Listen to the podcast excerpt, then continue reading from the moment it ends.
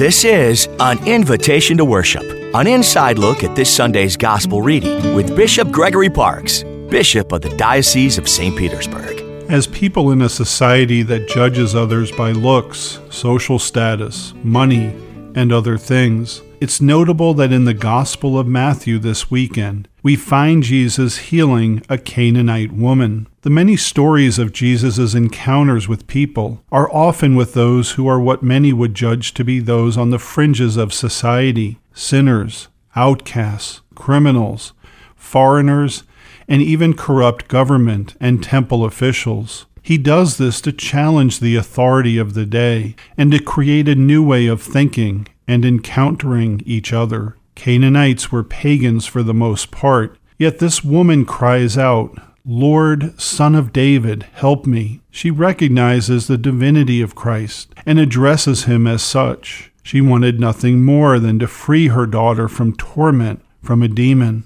Jesus took the opportunity to show that his saving works were not only for the Jews, but for all people, regardless of their nationality, belief, or unbelief. The woman showed faith, earnestly and unceasingly praying, and Jesus answered her prayer. He said to her, O woman, great is your faith. Let it be done for you as you wish. And her daughter was healed. Let this serve as a lesson to us that unceasing and persistent prayer is powerful and is answered. It may not be the answer we want, but we trust that it is the will of God. Today, more than ever, our families, our churches, our nation, and our world need prayer prayers of healing, prayers for peace, prayers for the love of our fellow man, regardless of skin color, nationality, politics, faith, or past actions. Today we pray, Lord, give us the grace to open our hearts